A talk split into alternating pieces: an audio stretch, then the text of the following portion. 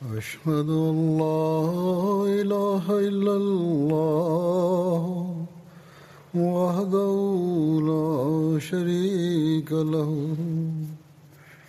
وأشهد أن محمدا عبده ورسوله أما بعد فأعوذ بالله من الشيطان الرجيم بسم الله الرحمن الرحيم الحمد لله رب العالمين الرحمن الرحيم مالك يوم الدين إياك نعبد وإياك نستعين اهدنا الصراط المستقيم صراط الذين أنعمت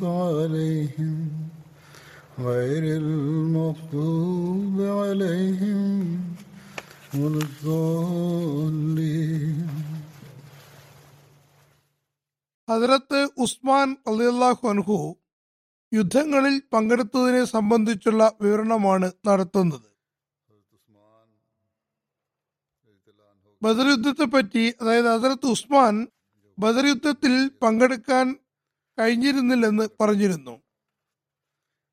കാരണം അദ്ദേഹത്തിന്റെ പത്നി ഹദരത്ത് റുഖിയ ബിൻത് റസൂൽ സല്ലല്ലാഹു അലൈഹി വസല്ലം കഠിന രോഗിണിയായിരുന്നു. അതുകൊണ്ട് റസൂൽ തിരുമേനി സല്ലല്ലാഹു അലൈഹി വസല്ലം അവരുടെ ശുശ്രൂഷകൾ ചെയ്ത് മദീനയിൽ തന്നെ തങ്ങാൻ അദ്ദേഹത്തോട് നിർദ്ദേശിച്ചിരുന്നു. അദ്ദേഹത്തെ ബദറിൽ പങ്കെടുത്തവരെ പോലെ തന്നെ ഗണിക്കുകയും ചെയ്തു. അതുകൊണ്ട് തന്നെ തിരുനബി സല്ലല്ലാഹു അലൈഹി വസല്ലം ബദറിൽ പങ്കെടുത്തവർക്കുള്ളതുപോലെ തന്നെ സമരാർജിത സ്വത്തിലും പ്രതിഫലത്തിലും ഭാഗം നിശ്ചയിക്കുകയും ചെയ്യുകയുണ്ടായി. ഖത്തഫാൻ യുദ്ധനീക്കം ഹിജരി 3-ാം വർഷം മുഹറം അല്ലെങ്കിൽ സഫർ മാസത്തിലാണ് ഉണ്ടായത്. ഖതഫാൻ യുദ്ധത്തിനു വേണ്ടി നജദ് പ്രദേശത്തേക്ക് പുറപ്പെട്ടപ്പോൾ തിരുനബി സല്ലല്ലാഹു അലൈഹി വസല്ലം ഹദരത്ത് ഉസ്മാനെ മദീനയിലെ അമീറായി നിശ്ചയിച്ചു. അതുകൊണ്ട് ഈ യുദ്ധത്തിലും അദ്ദേഹത്തിന് പങ്കെടുക്കാൻ കഴിഞ്ഞിട്ടില്ല. ഈ യുദ്ധനീക്കത്തിന്റെ വിശദീകരണത്തിൽ ഹദരത്ത് മിർസ ബഷീർ അഹമ്മദ് സാബ് എഴുതുന്നു, ബനു ഖതഫാനിലെ ചില ഗോത്രങ്ങൾ, അതായത് ബനു സാലബ, ബനു മഹാരിസ് എന്നിവയിലെ ആളുകൾ തങ്ങളുടെ പ്രസിദ്ധനായ യുദ്ധവീരൻ ദാസൂർ ബിൻ ഹാരിസിന്റെ ആഹ്വാനപ്രകാരം വീണ്ടും മദീനയെ പൊടുന്നനെ ആക്രമിക്കുന്നതിനുള്ള ഉദ്ദേശവുമായി നജദിലെ സി അമർ എന്ന സ്ഥലത്ത് ഒരുമിച്ചു കൂടാൻ തുടങ്ങി. എന്നാൽ തിരുനബി സല്ലല്ലാഹു അലൈഹി വസല്ലം തന്റെ ശത്രുക്കളുടെ അനക്കമടക്കങ്ങളെ സംബന്ധിച്ച് കൃത്യമായി ബോധവാനായിരുന്നു. അതുകൊണ്ട് തന്നെ അവരുടെ ഈ രക്തച്ചൊരിച്ചിലിനുള്ള ആഗ്രഹത്തെ പറ്റിയും യഥാസമയം അറിഞ്ഞു. തിരുനബി സല്ലല്ലാഹു അലൈഹി വസല്ലം ജാഗ്രതയുള്ള ജനറലിനെ പോലെ മുൻകൂർ തടയുന്നതിന് 450 പേരടങ്ങുന്ന സഹാബാക്കളുടെ ഒരു സംഘത്തെ കൂടെ കൂട്ടി ഹിജരി 3 അവസാനത്തിലോ സഫർ മാസം ആരംഭത്തിലോ മദീനയിൽ നിന്ന് പുറപ്പെടുകയും അതിശീഘ്രം കുതിച്ചുകൊണ്ട് സി അമർ എന്ന സ്ഥലത്തിനടുത്ത് എത്തുകയും ചെയ്തു. ശത്രുക്കൾക്ക് തിരുനബി സല്ലല്ലാഹു അലൈഹി വസല്ലമിന്റെ വരവിനെ കുറിച്ച് അറിവ് ലഭിച്ചപ്പോൾ അവർ ഉടൻ തന്നെ അടുത്തുള്ള കുന്നുകളിൽ കയറി തങ്ങളെ സുരക്ഷിതരാക്കി. അവിടെ അങ്ങനെ മുസ്ലിങ്ങൾ സി അമറിലെത്തിയപ്പോൾ രണാങ്കണം കാലിയായിരുന്നു. എങ്കിലും ബനി സാലബയുടെ ഒരു കാട്ടരബി, അയാളുടെ പേര് ജബ്ബാർ എന്നായിരുന്നു, സഹാബാക്കളുടെ പിടിയിൽ വന്നു. അയാളെ ബന്ധനസ്ഥനാക്കി തിരുനബി സല്ലല്ലാഹു അലൈഹി വസല്ലമിന്റെ സവിധത്തിൽ ഹാജരാക്കി. തിരുനബി സല്ലല്ലാഹു അലൈഹി വസല്ലം അയാളുടെ കാര്യങ്ങൾ അന്വേഷിച്ചപ്പോൾ ബനു സാലബിയുടെയും ബനു മഹാരിബിലെയും സകല ആളുകളും കുന്നുകളിൽ സുരക്ഷിതരാണെന്നും അവർ തുറന്ന മൈതാനത്ത് മുസ്ലിങ്ങൾക്കെതിൽ വരികയില്ലെന്നും മനസ്സിലായി. തുടർന്ന് തിരുനബി സല്ലല്ലാഹു അലൈഹി വസല്ലം തിരിച്ചു പോരാൻ കൽപ്പിക്കേണ്ടി വന്നു. എന്നാൽ യുദ്ധനീക്കം കാരണം ബനു ഖതഫിൽ നിന്നുള്ള ആശങ്കകൾ താൽക്കാലികമായി ഒഴിവായി. ഉഹദ് യുദ്ധം ഹിജറ 3 ശവ്വാൽ മാസത്തിലാണ് ഉണ്ടായത്. ഹസ്രത്ത് ഉസ്മാൻ ഉഹദ് യുദ്ധത്തിൽ പങ്കെടുത്തിരുന്നു. ആദ്യത്തെ 2 യുദ്ധങ്ങളിൽ പങ്കെടുത്തിരുന്നില്ല, ഉഹദ് യുദ്ധത്തിൽ പങ്കെടുത്തിരുന്നു. ഉഹദ് യുദ്ധത്തിനിടയിൽ സഹാബാക്കളുടെ ഒരു സംഘം പെട്ടെന്നുള്ള ആക്രമണവും തിരുനബി സല്ലല്ലാഹു അലൈഹി വസല്ലം ഷഹീദായി എന്ന വാർത്തയും കേട്ട് യുദ്ധരംഗത്ത് നിന്ന് ചിതറിയിരുന്നു. മാത്രമല്ല തിരുനബി സല്ലല്ലാഹു അലൈഹി വസല്ലമിന് ചുറ്റും കേവലം 12 സഹാബാക്കളുടെ ഒരു ചെറിയ സംഘം മാത്രം അവശേഷിച്ചു. ഹദ്റത്ത് ഉസ്മാൻ ആദ്യം പറഞ്ഞ സംഘത്തിലായിരുന്നു. മുസ്ലിങ്ങൾക്ക് ഖുറൈശി സൈന്യത്തിനു മേൽ ആധിപത്യം ലഭിച്ചപ്പോൾ അവർ സമരാർജിത സ്വത്തുക്കൾ സ്വരുക്കൂട്ടാൻ തുടങ്ങി. തിരുനബി സല്ലല്ലാഹു അലൈഹി വസല്ലം 50 അമ്പയത്തുകാരോട് തങ്ങളുടെ സ്ഥലം ഒഴിവാക്കരുതെന്ന് നിർദ്ദേശിച്ചിരുന്നു. പക്ഷേ വിജയം കണ്ടപ്പോൾ അവർ തങ്ങളുടെ സ്ഥലത്ത് നിന്ന് പിന്മാറി. വാസ്തവത്തിൽ തിരുനബി സല്ലല്ലാഹു അലൈഹി വസല്ലം അവരോട് തങ്ങളുടെ സ്ഥലത്ത് നിന്ന് മാറരുതെന്ന് വളരെ കർശനമായി നിർദ്ദേശിച്ചിട്ടുണ്ടായിരുന്നു. ഖാലിദ് ഇബ്നു വലീദ് അദ്ദേഹം അന്ന് മുസ്ലിം ആയിട്ടുണ്ടായിരുന്നില്ല. ഈ അവസ്ഥ കണ്ടപ്പോൾ ഉടൻ തന്നെ അവിടെ നിന്ന് മുസ്ലിങ്ങളെ ആക്രമിക്കാൻ തുടങ്ങി. ഈ ആക്രമണം പൊടുന്നനെ അപ്രതീക്ഷിതമായി ശക്തമായ ആക്രമണം ആയിരുന്നതിനാൽ മുസ്ലിങ്ങൾ ചിതറിപ്പിരിഞ്ഞു. ഇങ്ങനെ ചിതറിപ്പിരിഞ്ഞ മുസ്ലിങ്ങളിൽ ഹദ്റത്ത് ഉസ്മാന്റെ പേരും പറയുന്നുണ്ട്. വിശുദ്ധ ഖുർആനിൽ ഇവരെപ്പറ്റി പരാമർശമുണ്ട്. അതായത് അന്നത്തെ അവസ്ഥയും അവരുടെ ഹൃദയാത്മനെയുള്ള വിശ്വാസവും ആത്മാർത്ഥതയും പരിഗണിച്ചുകൊണ്ട് അള്ളാഹു അവർക്ക് മാപ്പ് നൽകിയിരിക്കുന്നു. അള്ളാഹു പറയുന്നു, ഇന്നല്ലദീന തവല്ലു മിൻകും യൗമ തഖൽ ജംആനി ഇന്നമസ്തദല്ലഹും വശൈതാനു ബിബാദിൻ മാ കസബു വലഖദ് അഫല്ലാഹു അൻഹും ഇന്നല്ലാഹ ഗഫൂറുൻ ഹലീം. 2 സൈന്യങ്ങൾ ഏറ്റുമുട്ടിയ ദിവസം നിങ്ങളിൽ നിന്ന് പിന്തിരിഞ്ഞു പോയവർ അവർ പ്രവർത്തിച്ച ചില ചെയ്തികൾ നിമിത്തം പിശാച് അവരെ വ്യതിചലിപ്പിച്ചത് തന്നെയാണ്. അള്ളാഹു തീർച്ചയായും അവർക്ക് മാപ്പ് നൽകിയിരിക്കുന്നു. അള്ളാഹു സർവ്വതാ പൊറുക്കുന്നവനും സഹിഷ്ണുതയുള്ളവനുമാകുന്നു. ഈ യുദ്ധത്തിനിടയിൽ മുസ്ലിങ്ങൾക്കുണ്ടായ അവസ്ഥയെ അനുസ്മരിച്ചുകൊണ്ട് ഹദ്റത്ത് മിർസാ ബഷീർ അഹമ്മദ് സാബ് സീറത്ത് ഖാത്തമുൻ നബീൻ എന്ന ഗ്രന്ഥത്തിൽ എഴുതിയിട്ടുണ്ട്. അദ്ദേഹം പറയുന്നു, ഖുറൈശികളുടെ സംഘം ഏറെക്കുറെ 4 ഭാഗത്തും വലയം ചെയ്തു വെച്ചിരുന്നു. മാത്രമല്ല തങ്ങളുടെ നിരന്തരമായ ആക്രമണം കൊണ്ട് അനുനിമിഷം ഒതുക്കുകയും ചെയ്തിരുന്നു. അതിൽ മുസ്ലിങ്ങൾ ഒരുപക്ഷെ അല്പനേരം ജാഗ്രതപ്പെട്ടിരുന്നു. പക്ഷേ ഭയാനകമായ അവസ്ഥ ഖുറൈശികളുടെ ധീരയോദ്ധാവായ അബ്ദുറഹ്മാനു ബിൻ ഖുബയ്യ മുസ്ലിങ്ങളുടെ പതാകവാഹകനായ മുസഅബ് ബിൻ ഉമൈറിനെ ആക്രമിക്കുകയും തന്റെ വാളിന്റെ പ്രഹരം കൊണ്ട്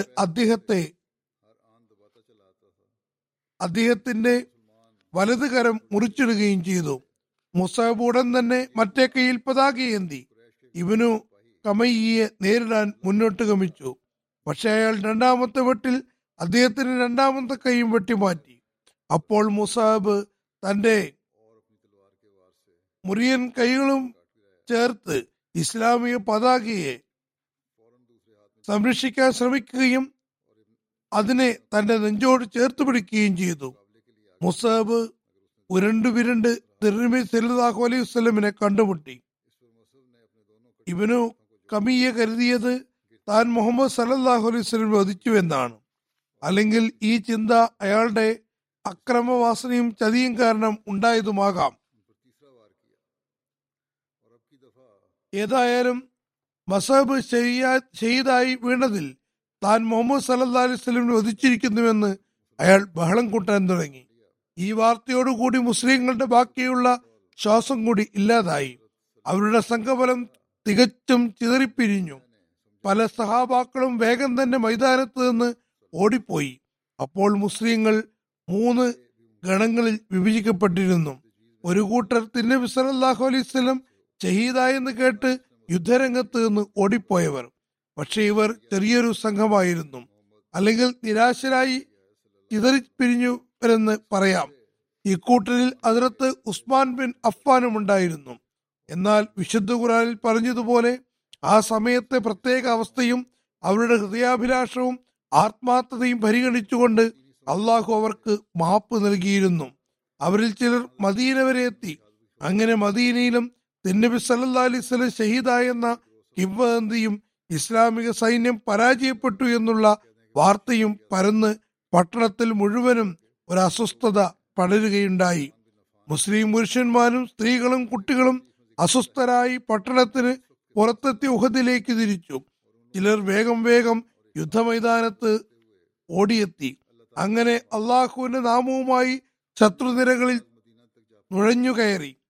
ഇനിയൊരു കൂട്ടർ ഓടിപ്പോയില്ലെങ്കിൽ തന്നെയും നബി സല്ലല്ലാഹു അലൈഹി വസല്ലം ഷഹീദായെന്ന വാർത്ത കേട്ട് ഹതാശരായിരുന്നു. അല്ലെങ്കിൽ ഇനിയും യുദ്ധം തുടരുന്നത് അനാവശ്യമാണെന്ന് കരുതി. അങ്ങനെ അവർ രണാങ്കണത്തിൽ നിന്ന് മാറി തലതാഴ്ത്തിയിരുന്നു. മൂന്നാമത്തെ വിഭാഗം തുടർച്ചയായി യുദ്ധം ചെയ്യുകയായിരുന്നു. അവരിൽ കുറച്ചുപേർ നബി സല്ലല്ലാഹു അലൈഹി വസല്ലമിന് ചുറ്റിലും കൂടി അനുപമമായ ജീവത്യാഗത്തിന്റെ ആത്മാർത്ഥത പ്രകടിപ്പിക്കുകയായിരുന്നു. അധികം പേരും യുദ്ധമൈതാനത്ത് ചിതറിപ്പിരിഞ്ഞെങ്കിലും പോരാടിയിരുന്നു. അവർക്ക് രണ്ടാമത്തെ വിഭാഗത്തിൽപ്പെട്ട ആളുകൾക്കും തിരുനബി സല്ലല്ലാഹു അലൈഹി വസല്ലം ജീവനോടെ ഉണ്ടെന്ന് മനസ്സിലായി തുടങ്ങിയപ്പോൾ അവർ ഉന്മാദരെ പോലെ മുന്നോട്ട് ഗമിച്ച് തിരുനബി സല്ലല്ലാഹു അലൈഹി വസല്ലമിന് ചുറ്റും ഒരുമിച്ച് കൂടാൻ തുടങ്ങി. ആ സമയത്ത് ഖുറൈശികളുടെ സൈന്യമാവട്ടെ സമുദ്രത്തിലെ ഭയാനകമായ തിരമാലകൾ കണക്കെ നാലു ഭാഗത്തു നിന്നും മുന്നോട്ട് വരികയായിരുന്നു. രണാങ്കണത്തിലെ എല്ലാ ഭാഗത്തു നിന്നും അമ്പുകളുടെയും കല്ലുകളുടെയും മഴ വർഷിക്കുകയാണ്. ജീവത്യാഗം ചെയ്യാൻ സന്നദ്ധരായ സഹാബി വൃന്ദം ഈ ഭയാനകമായ ഘട്ടം കണ്ടപ്പോൾ തിരുനബി സല്ലല്ലാഹു അലൈഹി വസല്ലമിന് ചുറ്റും വലയം തീർത്തുകൊണ്ട് തിരുനബിയുടെ പരിശുദ്ധ ശരീരത്തെ തങ്ങളുടെ ശരീരങ്ങളാൽ മറച്ചു പിടിച്ചു. എങ്കിലും ആക്രമണത്തിന്റെ തീവ്രതയുണ്ടാകുമ്പോൾ ഈ എണ്ണപ്പെട്ട ആളുകൾ അങ്ങോട്ടും ഇങ്ങോട്ടും തള്ളിമാറ്റപ്പെട്ടിരുന്നു. അത്തരം സന്ദർഭത്തിൽ ചിലപ്പോൾ തിരുനബി സല്ലല്ലാഹു അലൈഹി വസല്ലം ഏറെക്കുറെ ഒറ്റയ്ക്കാക്കപ്പെട്ടിരുന്നു. ഏതായിരുന്നാലും പറഞ്ഞു വരുന്നത്, ഹദ്റത്ത് ഉസ്മാൻ നിരാശനായി അല്ലെങ്കിൽ എന്തോ കാരണത്താൽ നബി സല്ലല്ലാഹു അലൈഹി വസല്ലം ഷഹീദായെന്ന വാർത്ത കേട്ട് അവിടെ നിന്ന് പോയിട്ടുണ്ടായിരുന്നു. അങ്ങനെ അങ്ങ് നിരാശനായി മാറുന്നവരുടെ കൂട്ടത്തിൽ ഉൾപ്പെടുന്നു എന്നല്ല പറയുന്നത്. മാറിയുന്നവരിൽ ഹദ്റത്ത് ഉമർ റളിയല്ലാഹു കുറിച്ചും പരാമർശമുണ്ട്. ഏതായാലും ആ സംഭവം യഥാസമയത്ത് കേൾപ്പിക്കുന്നതാണ്. ഇനി ഞാൻ സുലഹ് ഹുദൈബിയ സന്ധിയുടെ അവസരത്തിൽ പ്രതിനിധീകരിച്ചതിലും ബൈഅത്ത് റിദ്വാനിലും ഹദ്റത്ത് ഉസ്മാന്റെ പങ്ക് അല്ലെങ്കിൽ അദ്ദേഹത്തെ സംബന്ധിച്ച സംഭവങ്ങളെ പറ്റി പറയാം. നബി സല്ലല്ലാഹു അലൈഹി വസല്ലം സഹാബാക്കളും തങ്ങളുടെ തലമുണ്ഡനം ചെയ്ത് മുടി ചെറുതാക്കി സമാധാനപൂർവം ബൈത്തുല്ലാഹിൽ പ്രവേശിക്കുന്നതായി സ്വപ്നം കണ്ടിരുന്നു. ഈ സ്വപ്നത്തിന്റെ അടിസ്ഥാനത്തിൽ തിരുനബി സല്ലല്ലാഹു അലൈഹി വസല്ലം ഹിജ്രി 6-ാം വർഷം ദുൽഖഅദ മാസത്തിൽ തന്റെ 1400 സഹാബാക്കളുമായി ഉംറ ചെയ്യാൻ മദീനയിൽ നിന്ന് പുറപ്പെട്ടു. ഹുദൈബിയ എന്ന സ്ഥലത്ത് തമ്പടിച്ചു. ഖുറൈശികൾ ഇരുകൂട്ടർക്കുമിടയിൽ തിരുനബി സല്ലല്ലാഹു അലൈഹി വസല്ലമിനെ ഉംറ ചെയ്യുന്നതിൽ നിന്ന് വിലക്കി. ഇരുകൂട്ടർക്കുമിടയിൽ പ്രതിനിധികൾ തമ്മിലുള്ള സംഭാഷണം ആരംഭിച്ചു.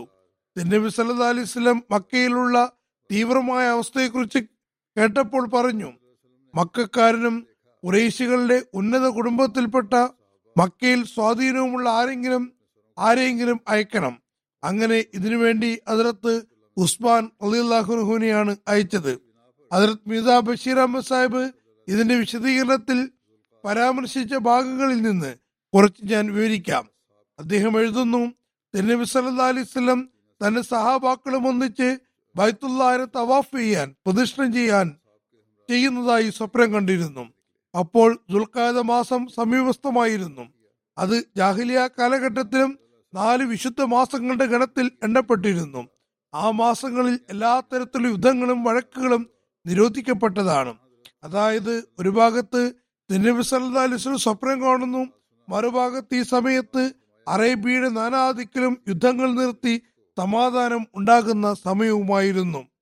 ഇത് ഹജ്ജിന്റെ ദിവസമല്ലായിരുന്നു. മാത്രമല്ല, ഇസ്ലാമിൽ കൃത്യമായി ഹജ്ജ് നിശ്ചയിക്കപ്പെട്ടിട്ടുമില്ലായിരുന്നു. പക്ഷേ എല്ലാ സമയത്തും കഅബയെ തവാഫ് ചെയ്യാമായിരുന്നു. അതുകൊണ്ട് തിരുനബി സല്ലല്ലാഹു അലൈഹി വസല്ലം ഈ സ്വപ്നം കണ്ട ശേഷം ഉംറയ്ക്ക് വേണ്ടി തയ്യാറാകാൻ തന്റെ സഹാബാക്കളോട് ആഹ്വാനം ചെയ്തു. ആ സന്ദർഭത്തിൽ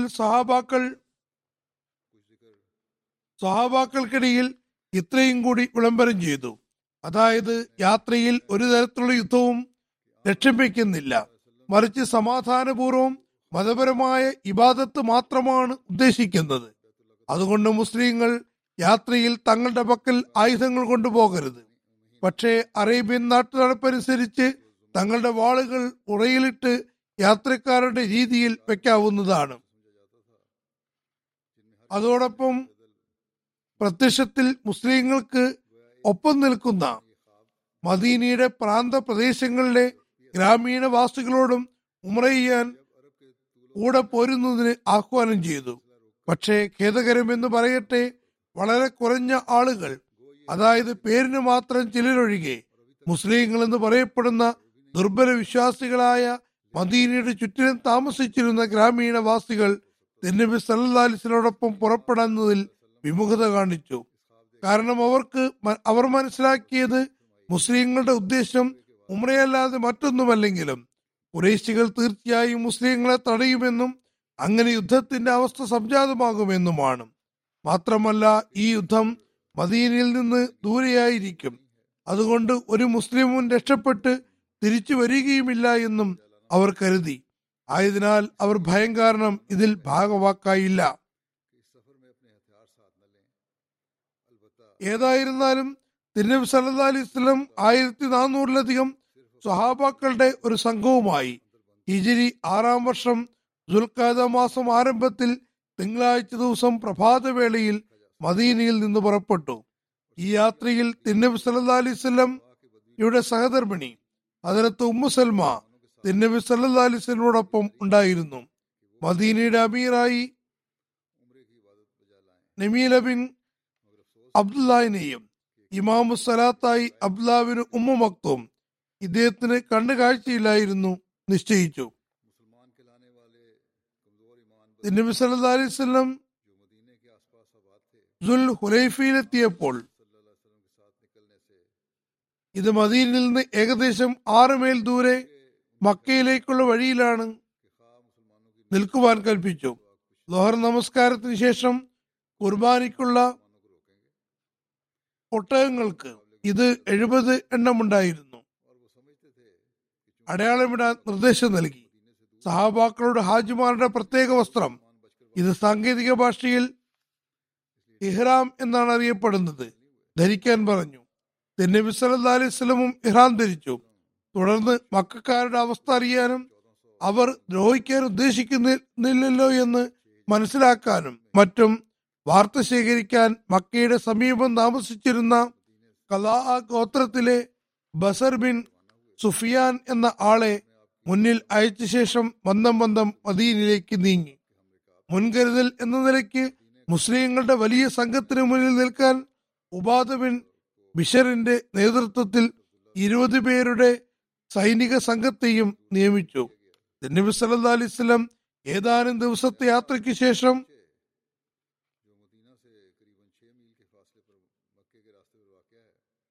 ഉസ്വാന് സമീപം എത്തി. ഇത് മദീനയിൽ നിന്ന് 2 മൻസിലുകൾക്കപ്പുറമാണ്. ഒരു മൻസിൽ എന്നാൽ 9 മൈലാകുന്നു. അപ്പോഴേക്കും വാർത്ത ശേഖരിക്കാൻ പോയ ആൾ തിരിച്ചെത്തി. തിരുനബി സല്ലല്ലാഹു അലൈഹി വസല്ലമയോട് പറഞ്ഞു, മക്ക ഖുറൈശികൾ വലിയ ആവേശത്തിലാണ്, അങ്ങയെ തടുക്കാൻ ഉറച്ച തീരുമാനമെടുത്തിട്ടുണ്ട്. എത്രത്തോളം എന്നാൽ അവരിൽ ചിലർ തങ്ങളുടെ ആവേശവും മൃഗീയതയും വെളിപ്പെടുത്താൻ പുലിത്തോൽ അണിഞ്ഞിട്ടുണ്ട്. യുദ്ധം ചെയ്തിട്ടായാലും മുസ്ലിങ്ങളെ തടയുമെന്ന ഉറച്ച തീരുമാനമെടുത്തിരിക്കുന്നു. ഈ സംഘം ഇപ്പോൾ മുസ്ലിങ്ങളുടെ സമീപത്ത് എത്തിയിരിക്കുന്നു. ഈ സൈനിക സംഘത്തിൽ ഇക്രിമ ബിൻ അബൂജഹലുമുണ്ട് മുതലായ കാര്യങ്ങൾ ധരിപ്പിച്ചു. തിരുനബി സല്ലല്ലാഹു അലൈഹി വസല്ലം ഈ വാർത്ത കേട്ടപ്പോൾ സംഘട്ടനം ഒഴിവാക്കാൻ മക്കയിലേക്കുള്ള സർവ്വസാധാരണമായ വഴി ഒഴിവാക്കി തെക്ക് ഭാഗത്ത് നീങ്ങി മുന്നോട്ട് ഗമിക്കാൻ സഹാബാക്കളോട് ആജ്ഞാപിച്ചു.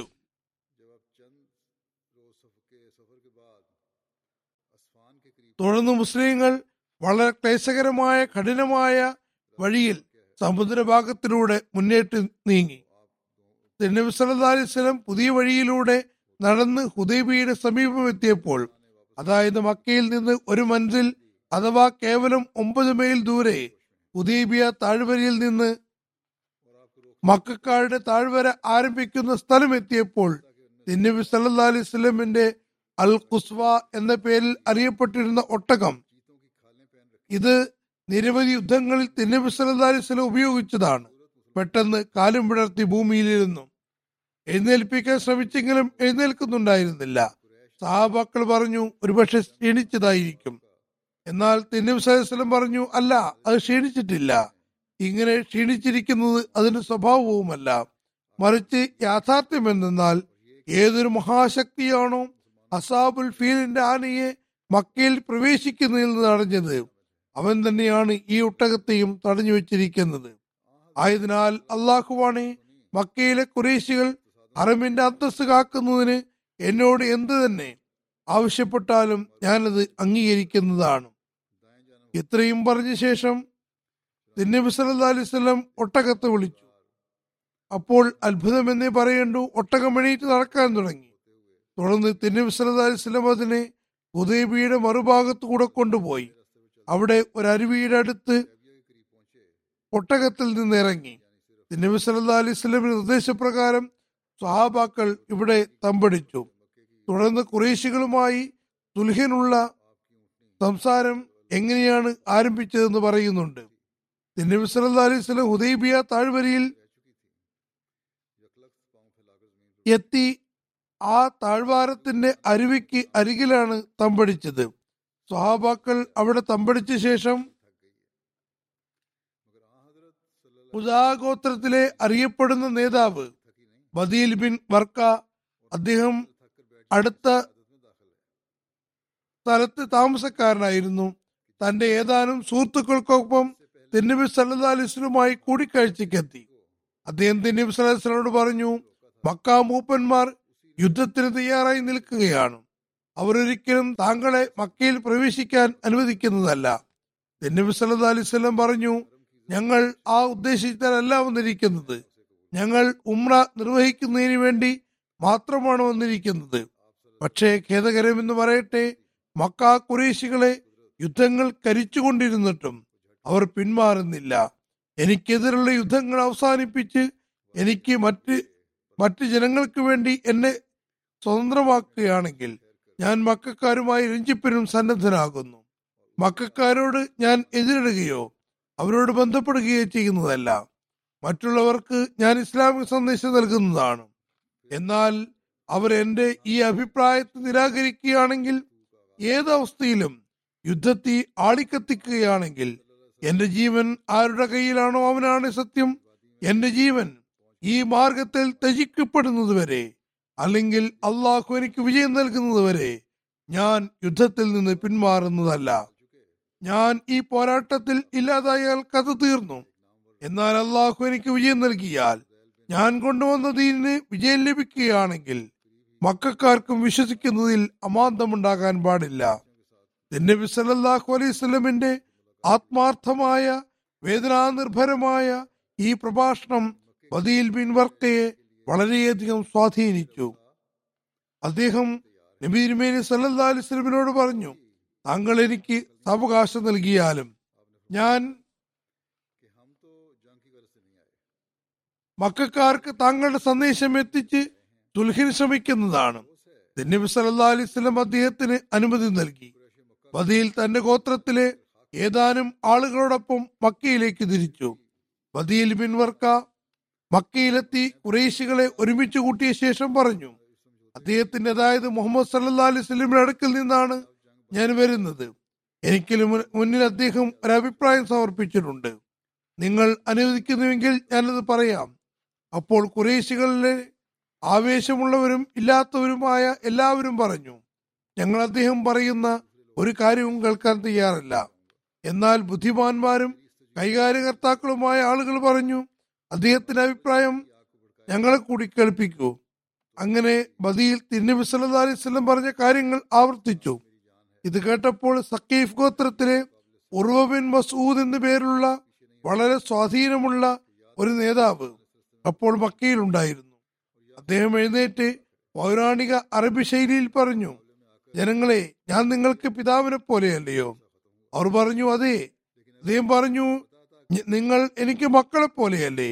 അവർ പറഞ്ഞു, അതെ. തുടർന്ന് ഉറവ് പറഞ്ഞു, എന്നിൽ എന്തെങ്കിലും അവിശ്വസ്തതയുണ്ടോ? കുറേശികൾ പറഞ്ഞു, ഇല്ല. തുടർന്ന് അദ്ദേഹം പറഞ്ഞു, എന്നാൽ എന്റെ അഭിപ്രായത്തിൽ ആ വ്യക്തി, അതായത് മുഹമ്മദ് സല്ലല്ലാഹു അലൈഹി വസല്ലം നിങ്ങൾക്ക് മുന്നിൽ നല്ല കാര്യമാണ് പറഞ്ഞിരിക്കുന്നത്, നിങ്ങൾ സ്വീകരിക്കേണ്ടതാണ്. ആയതിനാൽ അദ്ദേഹത്തോട് സംസാരിക്കാൻ എന്നെ പോകാൻ അനുവദിക്കുക. ഖുറൈശികൾ പറഞ്ഞു, തീർച്ചയായും താങ്കൾ പോയി സംസാരിച്ചു വരൂ.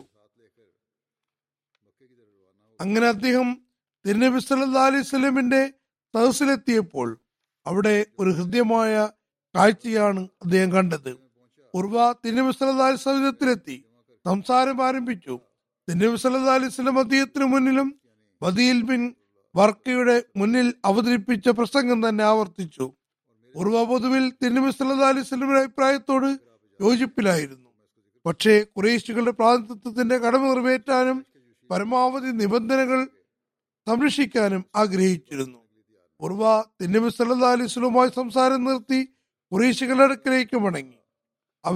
അവിടെ എത്തിയതും ഖുറൈശികളോട് പറഞ്ഞു, ജനങ്ങളെ, ഞാൻ നിരവധി യാത്രകൾ ചെയ്തിട്ടുണ്ട്, രാജാക്കന്മാരുടെ ദർബാറുകളിൽ പങ്കെടുത്തിട്ടുണ്ട്, കൈസിന്റെയും കിസ്രയുടെയും നജാഷിയുടെയും മുന്നിൽ ദൗത്യസംഘത്തിൽ പോയിട്ടുണ്ട്. എന്നാൽ അള്ളാഹുവാണേ മുഹമ്മദ് സല്ലല്ലാഹു അലൈഹി വസല്ലമിന്റെ അനുയായികൾ മുഹമ്മദിനെ ആദരിക്കുന്നത് പോലെ ഞാൻ മറ്റെവിടെയും കണ്ടിട്ടില്ല. തുടർന്ന് അദ്ദേഹം താൻ തിരുനബി സല്ലല്ലാഹു അലൈഹി വസല്ലം സദസ്സിൽ കണ്ടതെല്ലാം വിവരിച്ചു. അവസാനം പറഞ്ഞു, ഞാൻ വീണ്ടും പറയുകയാണ്, മുഹമ്മദ് സല്ലല്ലാഹു അലൈഹി വസല്ലം പറഞ്ഞ അഭിപ്രായങ്ങൾ നീതിയിലധിഷ്ഠിതമാണ്, അത് സ്വീകരിക്കപ്പെടേണ്ടതാണ്. ഉർവയുടെ ഈ സംസാരം കേട്ടപ്പോൾ ബനി കനാന ഗോത്രത്തിലെ ഒരു നേതാവ് ജലീസ് ബിൻ അൽക്കമ ഖുറൈശികളോട് പറഞ്ഞു, നിങ്ങൾ ഇഷ്ടപ്പെടുകയാണെങ്കിൽ ഞാൻ മുഹമ്മദ് സല്ലല്ലാഹു അലൈഹി വസല്ലമിന്റെ അടുക്കൽ പോകാം. അവർ പറഞ്ഞു, തീർച്ചയായും പോയിക്കൊള്ളുക. അങ്ങനെ അയാൾ ഹുദൈഫയിലെത്തി. തിരുനബി സല്ലല്ലാഹു അലൈഹി വസല്ലം അയാളെ ദൂരെ നിന്ന് കണ്ടപ്പോൾ സഹാബാക്കളോട് പറഞ്ഞു, ഖുർബാനിയുടെ കാഴ്ച ഇഷ്ടപ്പെടുന്ന ഗോത്രത്തിലെ ഒരാളാണ് നമ്മുടെ അടുക്കലേക്ക് വരുന്നത്. ആയതിനാൽ ഖുർബാനിക്കുള്ള മൃഗങ്ങളെ ഉടനെ തന്നെ ഒരുമിച്ച് കൂട്ടി അയാൾക്ക് മുന്നിൽ എത്തിക്കുക. അങ്ങനെ നമ്മൾ എന്തുദ്ദേശത്തിലാണ് വന്നിരിക്കുന്നതെന്ന് അയാൾ മനസ്സിലാക്കട്ടെ. തുടർന്ന് സഹാബാക്കൾ തങ്ങളുടെ ഖുർബാനിക്കുള്ള മൃഗങ്ങളെ തെളിച്ചുകൊണ്ട് തക്ബീർ വിളികൾ ഉയർത്തി അയാൾക്ക് മുന്നിൽ ഒരുമിച്ചു കൂടി. അയാൾ ഈ കാഴ്ച കണ്ടപ്പോൾ പറഞ്ഞു, സുബ്ഹാനല്ലാ, സുബ്ഹാനല്ലാ, ഇവരെല്ലാം ഹാജിമാരാണല്ലോ, ഇവരെങ്ങനെയാണ് ബൈത്തുള്ള തവാഫ് ചെയ്യുന്നത് എന്ന് തടയുക. അങ്ങനെ അയാൾ വേഗം തന്നെ ഖുറൈശികളിലേക്ക് തിരിച്ചുപോയി. അവരോട് പറഞ്ഞു, മുസ്ലിങ്ങൾ തങ്ങളുടെ മൃഗങ്ങളുടെ കഴുത്തിൽ ഖുർബാനിയുടെ മാലയിട്ടതായി ഞാൻ കണ്ടിരിക്കുന്നു. അവയ്ക്ക് മേൽ ഖുർബാനിയുടെ അടയാളവും ഇട്ടിട്ടുണ്ട്. അതുകൊണ്ട് അവരെ കാബ തവാഫ് ചെയ്യുന്നതിൽ നിന്ന് തടയുന്നത് എങ്ങനെ ശരിയാകും? ഖുറൈശികൾക്കിടയിൽ ആ സമയത്ത് ശക്തമായ ഒരു ഭിന്നിപ്പിന്റെ അവസ്ഥ ഉണ്ടായിക്കൊണ്ടിരിക്കുകയായിരുന്നു. ജനങ്ങൾ രണ്ട് പക്ഷമായി കഴിഞ്ഞിരുന്നു. ഒരു കൂട്ടർ എന്തു തന്നെയായാലും മുസ്ലിങ്ങളെ തിരിച്ചയക്കാൻ ശാഠ്യം പിടിക്കുകയാണ്. അവർ പോരടിക്കാനുള്ള ചിന്താഗതിയിൽ ശക്തമായി ഉറച്ചു നിൽക്കുകയുമാണ്. രണ്ടാമത്തെ കൂട്ടർ ഇത് തങ്ങളുടെ പൗരാണിക മതസമ്പ്രദായത്തിന് വിരുദ്ധമാണെന്ന് കണ്ട് ഭയപ്പെടുകയും ഏതെങ്കിലും മാന്യമായ ഉടമ്പടി ആഗ്രഹിക്കുകയുമായിരുന്നു. അതുകൊണ്ട് കാര്യം തീരുമാനം ആകുന്നുണ്ടായിരുന്നില്ല. ആ സന്ദർഭത്തിൽ ഒരു അറബി മൂപ്പൻ മക്കരസ് ബിൻ ഹഫ്സ് ഖുറൈശികളോട് പറഞ്ഞു, എന്നെ പോകാൻ അനുവദിക്കൂ, ഞാൻ പോയി എന്തെങ്കിലും തീരുമാനമാക്കി വരാം. ഖുറൈശികൾ പറഞ്ഞു, നല്ലത്, നിങ്ങളും ശ്രമിച്ചു നോക്കുവിൻ. അങ്ങനെ അയാൾ തിരുനബി സല്ലല്ലാഹു അലൈഹി വസല്ലമിന്റെ സവിധത്തിലെത്തി. അപ്പോൾ ദൂരെ നിന്ന് അയാൾ വരുന്നത് കണ്ടപ്പോൾ തന്നെ തിരുനബി സല്ലല്ലാഹു അലൈഹി വസല്ലം പറഞ്ഞു, ഇയാൾ അത്ര നല്ല ആളല്ല. ഏതായാലും മക്കരസ് തിരുനബി സല്ലല്ലാഹു അലൈഹി വസല്ലം സവിധത്തിലെത്തി സംസാരം ആരംഭിച്ചു. അയാൾ സംസാരിച്ചു കൊണ്ടിരിക്കെ മക്കയിലുള്ള അറിയപ്പെടുന്ന നേതാവായ സുഹേൽ ബിൻ അമ്ര തിരുനബി സല്ലല്ലാഹു അലൈഹി വസല്ലം സവിധത്തിലെത്തി. ഒരുപക്ഷെ അദ്ദേഹത്തെ ഖുറൈശികൾ തങ്ങളുടെ പരിഭ്രമം കാരണം മക്രസ് തിരിച്ചു പോരാൻ കാത്തു നിൽക്കാതെ തന്നെ അയച്ചതായിരിക്കാം. സുഹൈൽ വരുന്നത് കണ്ടപ്പോൾ നബി സല്ലല്ലാഹു അലൈഹി വസല്ലം പറഞ്ഞു, സുഹൈൽ വരുന്നുണ്ട്, ഇനി അള്ളാഹു ആഗ്രഹിക്കുകയാണെങ്കിൽ കാര്യങ്ങൾ എളുപ്പമാകുന്നതാണ്. ഏതായാലും ഈ സംസാരങ്ങൾ തുടർന്നുകൊണ്ടിരുന്നു. ഖുറൈശികളുടെ അടുക്കൽ നിന്ന് തുടർച്ചയായി പ്രതിനിധികൾ വരാൻ തുടങ്ങിയപ്പോൾ നബി സല്ലല്ലാഹു അലൈഹി വസല്ലം തന്റെ ഭാഗത്ത് നിന്ന് കാര്യഗ്രഹശേഷിയുള്ള ഒരാളെ ഖുറൈശികളുടെ അടുക്കലേക്ക് വിടാൻ ആഗ്രഹിച്ചു. അതായത് ഈ പ്രതിനിധി അവിടെ പോയി സഹതാപത്തോടെയും ബുദ്ധിപരമായും മുസ്ലിങ്ങളുടെ നിലപാട് മനസ്സിലാക്കി കൊടുക്കണം. കഥാ ഗോത്രത്തിൽപ്പെട്ട ഖറാശ് ബിൻ ഉമയ്യ ഈ കാര്യത്തിന് വേണ്ടി നബി സല്ലല്ലാഹു അലൈഹി വസല്ലം തിരഞ്ഞെടുത്തു. ഖുറൈശികളിൽ നിന്ന് ഏറ്റവും ആദ്യം പ്രതിനിധിയായി വന്ന ബദീൽ ബിൻ വർക്ക ഇതേ ഗോത്രത്തിൽപ്പെട്ട ആളായിരുന്നു. ഈ സന്ദർഭത്തിൽ നബി സല്ലല്ലാഹു അലൈഹി വസല്ലം ഖറാശിന് യാത്ര ചെയ്യാൻ തന്റെ ഒട്ടകത്ത് നൽകി. ഖറാശ് ഖുറൈശികളുടെ അടുക്കലെത്തി. ഇത് സംസാരത്തിന്റെ ആരംഭഘട്ടമായിരുന്നു. ഖുറൈശി യുവാക്കൾ നല്ല ആവേശത്തിലുമായിരുന്നു. ഒരു ആവേശഭരിതനായ യുവാവ് ഇക്രിമ ബിൻ അബൂജഹൽ ഖറാശിന്റെ ഒട്ടകത്ത് മുറിപ്പെടുത്തി.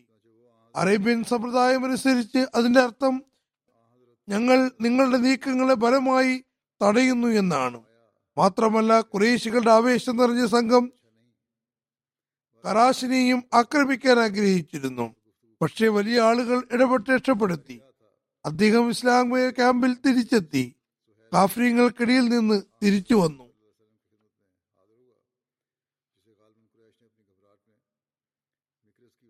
മാത്രമല്ല മക്ക ഖുറൈശികൾ ഇതുകൊണ്ടും അവസാനിപ്പിച്ചില്ല, മറിച്ച് അവർ തങ്ങളുടെ ആവേശത്തിൽ അന്ധരായിട്ടുണ്ടായിരുന്നു. അതുകൊണ്ട് നബി സല്ലല്ലാഹു അലൈഹി വസല്ലമിനും സഹാബാക്കൾക്കും മക്കയുടെ ഇത്രയും അടുത്ത് മദീനയിൽ നിന്ന് ഒരുപാട് ദൂരം എത്തിയ സ്ഥിതിക്ക് അവരെ ആക്രമിച്ച് സാധ്യമാകുന്നത്ര നഷ്ടമുണ്ടാക്കാൻ ആഗ്രഹിച്ചിരുന്നു. അങ്ങനെ അവർ ഈ ഉദ്ദേശത്തോടെ 40-50 പേരടങ്ങുന്നൊരു സംഘത്തെ ഹുദൈബിയയിലേക്ക് അയച്ചു. പരസ്പരമുള്ള സംസാരത്തിന്റെ മറവിൽ ഇസ്ലാമിക ക്യാമ്പിന് ചുറ്റും കറങ്ങാനും അങ്ങനെ അവസരം കിട്ടുമ്പോൾ തഞ്ചത്തിൽ മുസ്ലിങ്ങൾക്ക് നഷ്ടമുണ്ടാക്കാനും നിർദ്ദേശം നൽകിയിരുന്നു. ചില നിവേദനങ്ങളനുസരിച്ച് ഇവരുടെ എണ്ണം 80 ആയിരുന്നുവെന്നും അവസരം കിട്ടിയാൽ നബി സല്ലല്ലാഹു അലൈഹി വസല്ലം വധിക്കാനും ഖുറൈശികൾ ഗൂഢാലോചന ചെയ്തിരുന്നുവെന്നും പറയപ്പെടുന്നു. ഏതായിരുന്നാലും മുസ്ലിങ്ങൾ തങ്ങളുടെ സ്ഥാനത്ത് ജാഗ്രതായിരുന്നു. അങ്ങനെ ഖുറൈശികളുടെ പദ്ധതി വെളിപ്പെടുകയും ഇവരെല്ലാം ബന്ധനസ്ഥരാക്കപ്പെടുകയും ചെയ്തു. ആദരണീയ ഹറം പട്ടണത്തിൽ മക്കക്കാർ ചെയ്ത ഈ നീക്കത്തിൽ മുസ്ലിങ്ങൾ നല്ല ദേഷ്യത്തിലായിരുന്നു. പക്ഷേ നബി സല്ലല്ലാഹു അലൈഹി വസല്ലം എല്ലാവർക്കും മാപ്പ് കൊടുത്തു. അനുരഞ്ജന സംസാരത്തിന് വിഘാതമുണ്ടാകാൻ അനുവദിച്ചില്ല.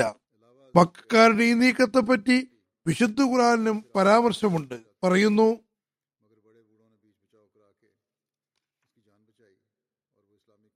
ഹുവല്ലദീ കഫ്ഫ ഐദീഹിം അൻകും വഐദീകും അൻഹും ബിബത്നി മക്കത മിൻ ബഅദി അൻ അസ്ഫറകും അലൈഹിം വകാന അല്ലാഹു ബിമാ തഅമലൂന ബസീറ.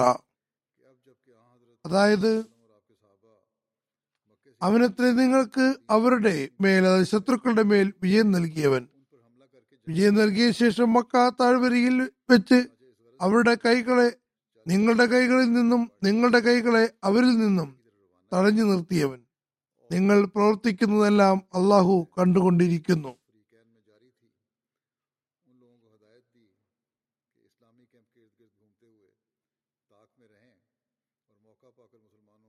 ഏതായിരുന്നാലും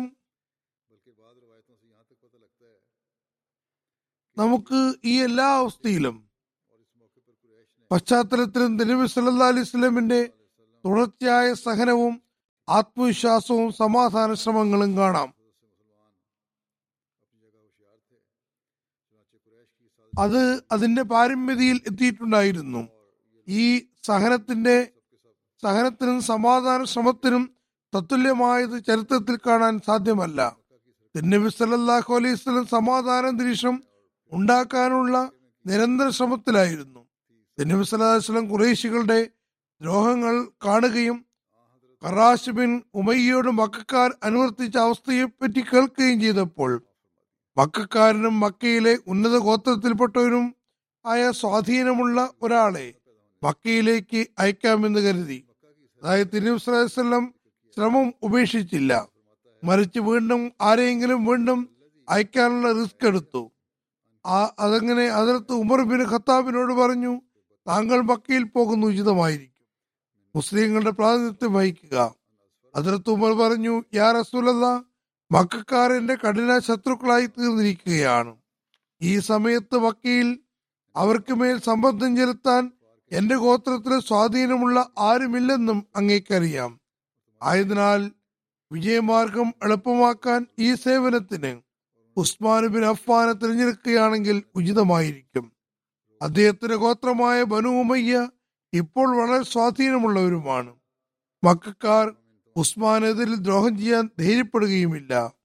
അതിർത്ത് ഉസ്മാനെ അയക്കുകയാണെങ്കിൽ വിജയത്തിന് കൂടുതൽ പ്രതീക്ഷയുമുണ്ട്. തിരുനബി സല്ലല്ലാഹു അലൈഹി വസല്ലം ഈ അഭിപ്രായം ഇഷ്ടപ്പെട്ടു. അതിർത്ത് ഉസ്മാനോട് പറഞ്ഞു, മക്കയിൽ പോയി ഖുറൈശികൾക്ക് മുസ്ലിങ്ങളുടെ സമാധാന ആഗ്രഹത്തെയും ഉംറ ചെയ്യാനുള്ള ഉദ്ദേശത്തെയും പറ്റി ബോധ്യപ്പെടുത്തുക. തിരുനബി സല്ലല്ലാഹു അലൈഹി വസല്ലം ഉസ്മാന്റെ കയ്യിൽ ഖുറൈശി മൂപ്പന്മാരുടെ പേരിൽ ഒരു കത്തും എഴുതി നൽകിയിരുന്നു. ഈ കത്തിൽ തിരുനബി സല്ലല്ലാഹു അലൈഹി വസല്ലം തന്റെ ആഗമനോദ്ദേശം വിവരിച്ചിരുന്നു. തങ്ങളുടെ ലക്ഷ്യം ഇബാദത്താണെന്നും സമാധാനപരമായി ഉംറ നിർവഹിച്ച് തിരിച്ചു പോകുമെന്നും എഴുതിയിരുന്നു. തിരുനബി സല്ലല്ലാഹു അലൈഹി വസല്ലം ഹദ്റത്ത് ഉസ്മാനോട് പറഞ്ഞു, അവിടെ ദുർബലരായ മുസ്ലിങ്ങളെയും കാണാൻ ശ്രമിക്കുകയും അവരുടെ ആത്മവിശ്വാസം വർദ്ധിപ്പിക്കുകയും വേണം. കുറച്ചുകൂടി സഹിക്കാനും അള്ളാഹു എത്രയും വേഗം വിജയകവാടങ്ങൾ തുറന്നു തരുമെന്നും പറയുക. ഈ സന്ദേശവുമായി ഹദ്റത്ത് ഉസ്മാൻ മക്കയിലെത്തി. അവിടെ മക്കയിലുണ്ടായിരുന്ന വലിയ നേതാവും ഹദ്റത്ത് ഉസ്മാന്റെ അടുത്ത കുടുംബക്കാരനുമായിരുന്ന അബൂ സുഫിയാനോടൊപ്പം മക്കക്കാർ സമ്മേളിച്ചിരുന്നവരിടത്തെത്തി. ആ സമ്മേളനത്തിൽ ഹദ്റത്ത് ഉസ്മാൻ തിരുനബി സല്ലല്ലാഹു അലൈഹി വസല്ലം മക്ക മൂപ്പന്മാരുടെ പേരിൽ തയ്യാറാക്കിയ കത്ത് സമർപ്പിച്ചു. അത് ഖുറൈശി മൂപ്പന്മാർ ഓരോരുത്തരും വെവ്വേറെ നോക്കുകയും ചെയ്തിരുന്നു. പക്ഷെ ഇതൊക്കെയായിട്ടും മുസ്ലിങ്ങൾ ഈ വർഷം മക്കയിൽ പ്രവേശിക്കുകയില്ല എന്ന വാശിയിൽ തന്നെ എല്ലാവരും നിലകൊള്ളുകയാണ് ചെയ്തത്. ഹദ്റത്ത് ഉസ്മാൻ കൂടെ കൂടെ സമ്മർദ്ദം ചെലുത്തിയപ്പോൾ അവർ പറഞ്ഞു, നിങ്ങൾക്ക് വല്ലാത്ത ആഗ്രഹമുണ്ടെങ്കിൽ നിങ്ങൾക്ക് വ്യക്തിപരമായി ബൈത്തുള്ള തവാഫ് ചെയ്യാൻ അവസരം നൽകാം, അതിൽ കൂടുതൽ സാധ്യമല്ല. ഹദ്റത്ത് ഉസ്മാൻ പറഞ്ഞു, തിരുനബി സല്ലല്ലാഹു അലൈഹി വസല്ലമിനെ മക്കയ്ക്ക് പുറത്തു കളയുകയും ഞാൻ തവാഫ് ചെയ്യുകയുമോ? അതെങ്ങനെ സാധ്യമാകും? പക്ഷേ ഖുറൈശികൾ ഒരു നിലയ്ക്കും സമ്മതിക്കുന്നുണ്ടായിരുന്നില്ല. ഒടുവിൽ ഹദ്റത്ത് ഉസ്മാൻ നിരാശനായി തിരികെ വരാൻ തയ്യാറെടുക്കുകയായിരുന്നു. അതിനിടയിൽ ദ്രോഹികളായ മക്കക്കാർ ഹദ്റത്ത് ഉസ്മാനെയും സംഘത്തെയും തടഞ്ഞു വെച്ചാൽ സുൽഹിന് അവർക്ക് കൂടുതൽ ഗുണപ്രദമായ നിബന്ധനകൾ വയ്ക്കാൻ കഴിയുമെന്ന ധാരണയിൽ അവർ മക്കയിൽ തടഞ്ഞു.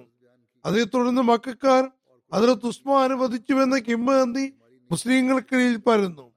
ഈ വാർത്ത തിരുനബി സല്ലല്ലാഹു അലൈഹി വസല്ലമിനും ഏറെ കോപവും വേദനയും ഉണ്ടാക്കുന്നതായിരുന്നു.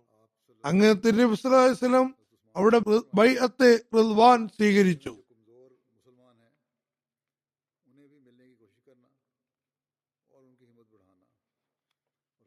ബൈഅത്തെ റിദ്വാനെ പറ്റി പറയുന്നു, ഹുദൈബിയയിൽ ഈ വാർത്തയെത്തിയപ്പോൾ മുസ്ലിങ്ങൾ ഏറെ ആവേശത്തിലായി. കാരണം ഉസ്മാൻ തിരുനബി സല്ലല്ലാഹു അലൈഹി വസല്ലം ജമാതാവും ഉന്നതനായ സഹാബിവര്യനുമായിരുന്നു. മക്കയിലേക്ക് പ്രതിനിധി എന്ന നിലയ്ക്കാണ് പോയത്. മാത്രമല്ല, ആ ദിവസങ്ങൾ അശ്ഹുറുൽ ഹറാം, അതായത് ആദരണീയമായ മാസങ്ങളിൽപ്പെട്ടതുമാണ്. മാത്രമല്ല, മക്കയും ആദരണീയമായ പ്രദേശമാകുന്നു. തിരുനബി സല്ലല്ലാഹു അലൈഹി വസല്ലം ഉടൻ തന്നെ എല്ലാ മുസ്ലിങ്ങളെയും ബാബൂൽ, അതായത് കരുവേലി വൃക്ഷത്തിന് കീഴിൽ ഒരുമിച്ചു കൂട്ടി. സഹാബാക്കൾ ഒരുമിച്ചു കൂടിയപ്പോൾ മേൽ വാർത്തയെപ്പറ്റി പരാമർശിച്ചതിന് ശേഷം പറഞ്ഞു, ഈ വാർത്ത ശരിയാണെങ്കിൽ അള്ളാഹുവാണേ, ഉസ്മാന്റെ പകരം ചോദിക്കാതെ നമ്മൾ ഇവിടെ വിട്ടു പോകുന്നതല്ല. തുടർന്ന് തിരുനബി സഹാബാക്കളോട് പറഞ്ഞു, നിങ്ങൾ ഇസ്ലാമിക ബൈഅത്ത് രീതി അനുസരിച്ച് എന്റെ കൈകളിൽ കൈതന്നുകൊണ്ട് ഈ പ്രതിജ്ഞ എടുക്കുവിൻ. നിങ്ങൾ ആരും തന്നെ പിന്തിരിഞ്ഞോടുന്നതല്ല. തങ്ങളുടെ ജീവൻ കൊണ്ട് കളിച്ചാലും ഒരു കാരണവശാലും തങ്ങളുടെ സ്ഥലം ഒഴിവാക്കുന്നതല്ല. ഈ വിളംബരത്തിന് സ്വഹാബാക്കൾ എത്രമാത്രം ആവേശം കാണിച്ചു എന്നാൽ പരസ്പരം മേലെ വീഴാൻ തുടങ്ങി. ഈ 1400-1500 മുസ്ലിങ്ങൾ അവർ തന്നെയായിരുന്നു ആ സമയത്ത് ഇസ്ലാമിന്റെ ആഗം മുതൽ. സർവ്വ മുസ്ലിങ്ങളും ഓരോരുത്തരായി തങ്ങളുടെ പ്രിയ യജമാനന്റെ കൈകളിൽ വീണ്ടും ഒരിക്കൽ കൂടി തങ്ങളെ വിൽക്കുകയുണ്ടായി. ബൈഅത്ത് നടക്കുമ്പോൾ നബി സല്ലല്ലാഹു അലൈഹി വസല്ലം തന്റെ ഇടതുകരം വലതു കൈയിൽ വെച്ചുകൊണ്ട് പറഞ്ഞു, ഇത് ഉസ്മാന്റെ കൈയാകുന്നു. അദ്ദേഹം ഇവിടെ ഉണ്ടായിരുന്നുവെങ്കിൽ ഈ പരിശുദ്ധ കച്ചവടത്തിൽ അദ്ദേഹവും പിന്നിൽ ആരെക്കാളും പിന്നിലാകുമായിരുന്നില്ല. പക്ഷേ ഇപ്പോൾ അദ്ദേഹം അള്ളാഹുവിന്റെയും റസൂലിന്റെയും അവന്റെ റസൂലിന്റെയും ജോലിയിൽ വ്യാപൃതനാകുന്നു.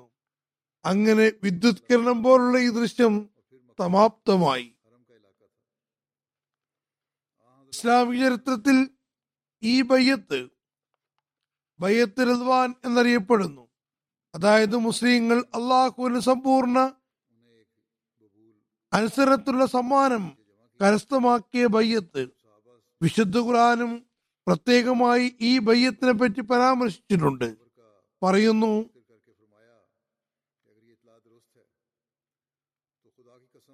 വലഖദ് റളിയല്ലാഹു അനിൽ മുഅ്മിനീന യുബായിഊനക തഹത അശ്ശജറതി ഫഅലിമ മാ ഫീ ഖുലൂബിഹിം ഫഅൻസല സകീനത അലൈഹിം വഅസാബഹും ഫതഹൻ ഖരീബ. ആ വൃക്ഷച്ചുവട്ടിൽ വെച്ച് സത്യവിശ്വാസികൾ നിന്നോട് അനുസരണ പ്രതിജ്ഞയായിരുന്നപ്പോൾ അള്ളാഹു അവരെ കുറിച്ച് പൂർണ്ണമായും തൃപ്തിപ്പെട്ടിരിക്കുന്നു. അപ്പോൾ അവരുടെ ഹൃദയങ്ങളിലുള്ളത് അള്ളാഹു അറിഞ്ഞു. അങ്ങനെ അള്ളാഹു അവർക്ക് മനസ്സമാധാനം ഇറക്കി കൊടുത്തു. അവർക്ക് ആസന്നമായ ഒരു വിജയം പ്രതിഫലമായി നൽകുകയും ചെയ്തു.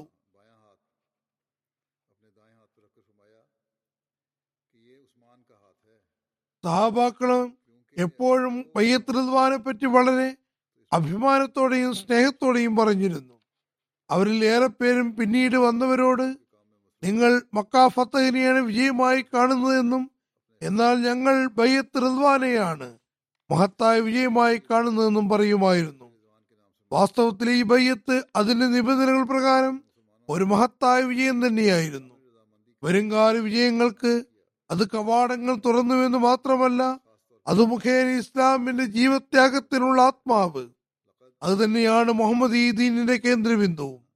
വളരെ നല്ല രീതിയിൽ പ്രകടമായി ഇസ്ലാമിലെ ജീവത്യാഗ സന്നദ്ധരായ ആളുകൾ തങ്ങളുടെ കർമ്മങ്ങൾ മുഖേന തങ്ങളുടെ റസൂലിനും ആ റസൂൽ കൊണ്ടുവന്ന സത്യസാക്ഷ്യത്തിനും വേണ്ടി എല്ലാ രംഗത്തുള്ള സകല ചുവടുകൾക്കും ഈവൻ മരണ കച്ചവടത്തിന് തയ്യാറാണെന്നും തെളിയിച്ചു. അതുകൊണ്ട് തന്നെ സഹാബാക്കൾ ബൈഅത്ത് റിദ്വാനെ പറ്റി പരാമർശിച്ചുകൊണ്ട് ഇങ്ങനെ പറയുമായിരുന്നു, ഈ ബൈഅത്ത് മരണശപഥത്തിനുള്ള ബൈഅത്തായിരുന്നു. ഈ ബൈഅത്തിന്റെ പ്രത്യേകത ഈ ഉടമ്പടി അധരം കൊണ്ടുള്ള കേവലം താൽക്കാലിക ആവേശത്തിലുള്ള പ്രകടനമായിരുന്നില്ല, മറിച്ച് ഹൃദയാന്തരാളങ്ങളിൽ നിന്നുള്ള ആവേശമായിരുന്നു. അതിനു പിന്നിൽ മുസ്ലിങ്ങളുടെ സർവശക്തിയും ഒരു ഏക കേന്ദ്രത്തിൽ സമ്മിളിതമായിരുന്നു. ഖുറൈശികൾക്ക് ഈ ബയ്യത്തിനെ പറ്റി അറിവ് ലഭിച്ചപ്പോൾ അവർ ഭയപ്പെട്ടു. അവർ ഉസ്മാനെയും സുഹൃത്തുക്കളെയും സ്വതന്ത്രരാക്കുക മാത്രമല്ല, മറിച്ച് എങ്ങനെയെങ്കിലും മുസ്ലിങ്ങളുമായി ഉടമ്പടിയിലെത്താനും നിർദ്ദേശം നൽകി. പക്ഷേ ഈ വർഷത്തിനു പകരം അടുത്ത വർഷം മുസ്ലിങ്ങൾക്ക് ഉംറ നിർവഹിക്കാമെന്നും ഉള്ള നിബന്ധന വെക്കണമെന്ന് പറഞ്ഞു. ഏതായിരുന്നാലും അവർ തിരിച്ചു വന്നു. മറുഭാഗത്ത് റസൂൽ കരീം സല്ലല്ലാഹു അലൈഹി വസല്ലം തുടക്കം മുതൽ തന്നെ ഹറമുൽ മുഹറമിനും ബൈത്തുല്ലാഹിയുടെയും അന്തസ്സിനും കോട്ടം വരുന്ന ഒരു കാര്യം പറയുകയില്ലെന്ന് ശപഥം ചെയ്തിട്ടുണ്ടായിരുന്നു. മാത്രമല്ല, ഈ സന്ദർഭത്തിൽ ഖുറൈശികളുമായി ഉണ്ടാകുന്ന അനുരഞ്ജനം ഭാവിയിലെ വിജയങ്ങൾക്ക് മുന്നൊരുക്കം ആയിരിക്കുമെന്ന് സ്വാർത്ഥ നൽകിയിരുന്നു. അതുകൊണ്ട് ഇരുപക്ഷത്തിനും ഈ അന്തരീക്ഷം അനുരഞ്ജനത്തിന് വളരെ നല്ലതായിരുന്നു. ഈ ചുറ്റുപാടിലാണ് സുഹൈൽ ബിൻ അംർ തിന്നബി സല്ലല്ലാഹു അലൈഹി വസല്ലം അടുക്കലെത്തിയത്. തിന്നബി സല്ലല്ലാഹു അലൈഹി വസല്ലം അദ്ദേഹത്തെ കണ്ടപ്പോൾ തന്നെ പറഞ്ഞു, ഇനി കാര്യങ്ങൾ എളുപ്പമാകുന്നു എന്ന് തോന്നുന്നു. സുൽഹിനുള്ള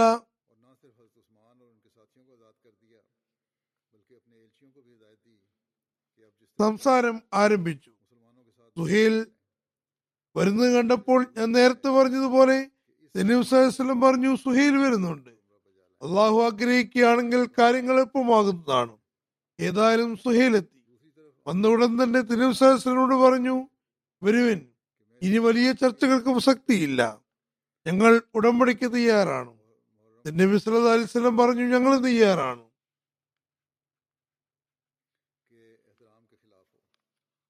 തിന്നബി സല്ലല്ലാഹു അലൈഹി വസല്ലം തന്റെ സെക്രട്ടറി ഹദരത്ത് അലിയെ